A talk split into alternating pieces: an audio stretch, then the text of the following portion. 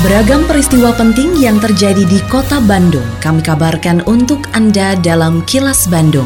Diproduksi oleh LPS PR SSNI Bandung bekerja sama dengan Humas Pemkot Bandung yang disiarkan serentak oleh 40 radio anggota PR SSNI Bandung. Sejumlah informasi aktual kami hadirkan untuk Anda dan inilah informasi utamanya.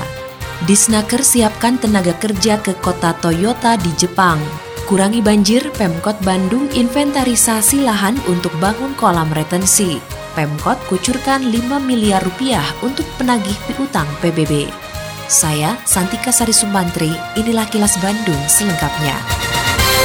Kota Cimahi menjadi percontohan atau pilot project pengurangan sampah dengan mewajibkan setiap siswa membawa sendiri misting dan tumbler sebagai tempat makan dan minum selama mereka bersekolah. Dan Sektor 21 Citarum Harum, Kolonel Infantri Yusef Sudrajat mengatakan, upaya ini sebagai tindak lanjut dari rapat koordinasi yang dilakukan pihaknya bersama wali kota, kepala dinas lingkungan hidup, dan kepala dinas pendidikan kota Cimahi. Yusef optimis jika seluruh siswa di kota Cimahi, mulai dari tingkat SD hingga SMA, menggunakan tempat makan dan minum tidak sekali pakai, maka hal tersebut dapat mengurangi sampah plastik secara signifikan. Sesuai dengan kesepakatan kita di Cimahi, Pak Wali Kota, Pak Kadis LH, Kepala Dinas Pendidikan, dengan saya sebagai dan sektor, bahwa kota Cimahi akan menjadi contoh bagi kota-kota lainnya mengenai pemakaian tumbler dan misting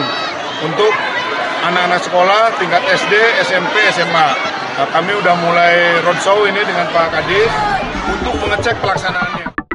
Sebanyak lima mahasiswa program studi ilmu hubungan internasional Fakultas Ilmu Sosial dan Ilmu Politik Unikom Bandung mengikuti program magang selama satu bulan di Kedutaan Besar Republik Indonesia KBRI di Vientiane, Ibu Kota Negara Laos. Ketua Program Studi Ilmu Hubungan Internasional Unikom, Dewi Triwahyuni mengatakan, hal ini merupakan implementasi dari kerjasama dengan KBRI Viantin di bidang pendidikan, sosial, dan budaya. Menurut Dewi, para mahasiswa yang terpilih untuk program magang tersebut sudah tahapan seleksi mulai dari nilai IPK minimal semester 4, berprestasi, aktif dan mampu berbahasa Inggris dan Prancis kita dikasih slot 5 itu sebetulnya untuk sebuah kedutaan termasuk besar. Karena biasanya mereka cuma terima dua per institusi gitu ya. Tapi mereka beri kesempatan 5 jadi kami seleksi karena peminatnya lebih dari itu. Karena bagaimanapun kan mereka di sana dipindah-pindah. Mulai dari protokoler fungsi politik fungsi ekonomi dipindah-pindah tugasnya. Jadi kalau mereka nggak punya pengalaman atau keaktifan di kampus juga di sana nanti adaptasinya untuk magang juga nggak bagus gitu. jadi kita juga lihat keaktifan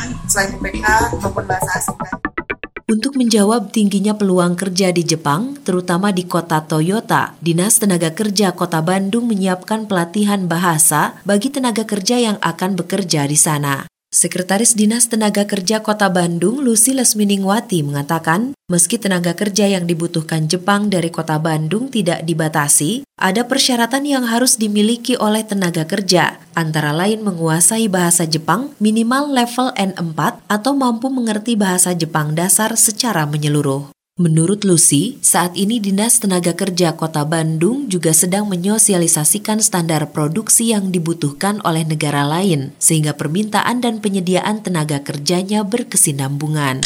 Karena kan tahapannya kalau bekerja di sana kita melalui pemagangan dulu. Kalau mereka masuk magang di sana, harus kita latih dulu nih. Nah, sekarang kita sedang latih khususnya berkenaan dengan bahasa Jepangnya gitu, yang harus memenuhi standar keinginan mereka yaitu di N4 karena memang targetingnya sudah jelas yaitu caregiver jadi yang kita undang spesifik juga walaupun kita buka yang tadi itu karena Toyota City kota industri gitu ya itu sedang kita coba latih sesuai dengan kebutuhannya Pemerintah Kota Bandung sedang berupaya membangun sejumlah kolam retensi di Kota Bandung. Oleh karenanya saat ini Dinas Pekerjaan Umum Kota Bandung sedang menginventarisasi lahan milik pemerintah Kota Bandung yang tidak dimanfaatkan. Wali Kota Bandung Oded Muhammad Daniel mengatakan, jika lahan-lahan tersebut telah diinventarisasi, maka nantinya dapat digunakan sebagai kolam retensi. Oded juga menyatakan pemerintah kota Bandung akan membangun kolam retensi sebanyak-banyaknya sebagai salah satu upaya mengurangi potensi banjir di kota Bandung.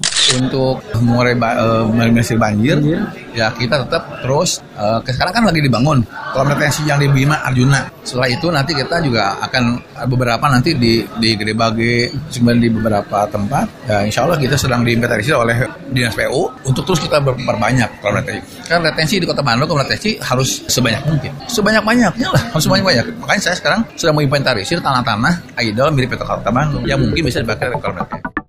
Dinas Perdagangan dan Perindustrian Kota Bandung mendorong pelaku usaha mikro kecil dan menengah UMKM Kota Bandung untuk mampu mengekspor hasil produknya. Oleh karena itu, Dinas Perdagangan dan Perindustrian melakukan pembinaan terhadap para pelaku UMKM yang dibantu para kurator produk. Pembinaan yang dilakukan terhadap mutu, desain, dan pengemasan produk. Kepala Dinas Perdagangan dan Perindustrian Kota Bandung, Eli Waslia, mengatakan, setelah dilakukan pembinaan, para kurator akan memilih produk UMKM yang layak diekspor. Sudah kami tekankan bahwa seluruh toko modern yang ada di Kota Bandung, bukan hanya minimarket, tapi juga supermarketnya, hypermarketnya, supaya memprioritaskan produk-produk para pelaku UMKM Kota Bandung. Alhamdulillah hari ini ada kolaborasi. Jadi Indomaret sudah kami minta supaya dalam gerai-gerainya memprioritaskan produk pelaku UMKM Kota Bandung. Dan manakala sudah bagus, packagingnya, kualitasnya, perizinannya, itu kita akan ekspor.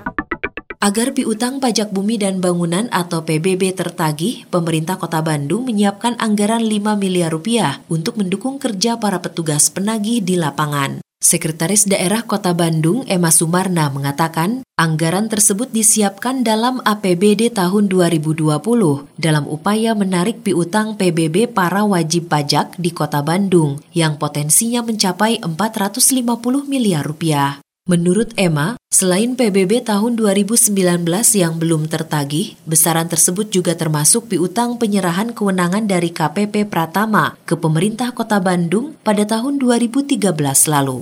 Sunama ya udah gen lah gitulah. Dari piutang yang dulu 2013 itu sejak diserahkan oleh KPP Pratama kan, itu ada 921 miliar waktu itu. Itu masih tersisa. Nah setelah diverifikasi-verifikasi, mungkin nanti ada yang memang hutang ini udah kadaluarsa, dihapuskan kan regulasinya ada. Ada potensi yang memang masih bisa dikejar. Mungkin kalau ditambahkan dengan yang 2019 lebih ya. Kalau kemarin baru di angka 450 yang harus dikejar jadi duit.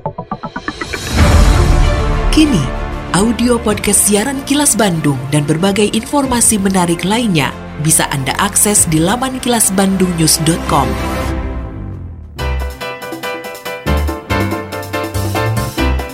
Berikut sejumlah agenda kerja para pejabat Pemkot Bandung Rabu 19 Februari 2020.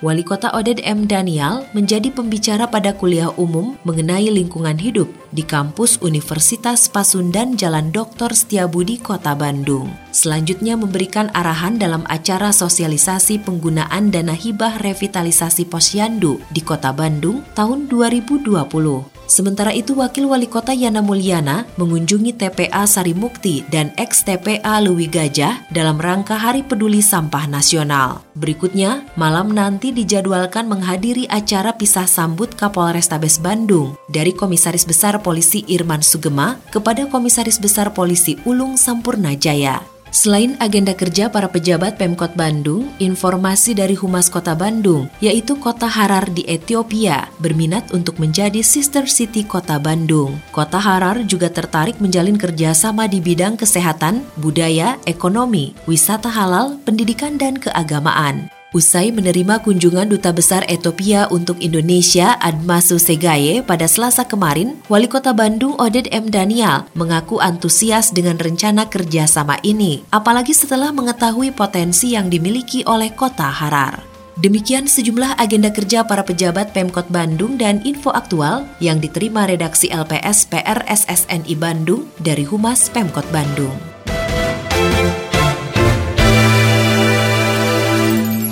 Terima kasih Anda telah menyimak Kilas Bandung bekerja sama dengan Humas Pemerintah Kota Bandung yang diproduksi oleh LPSPR SSNI Bandung.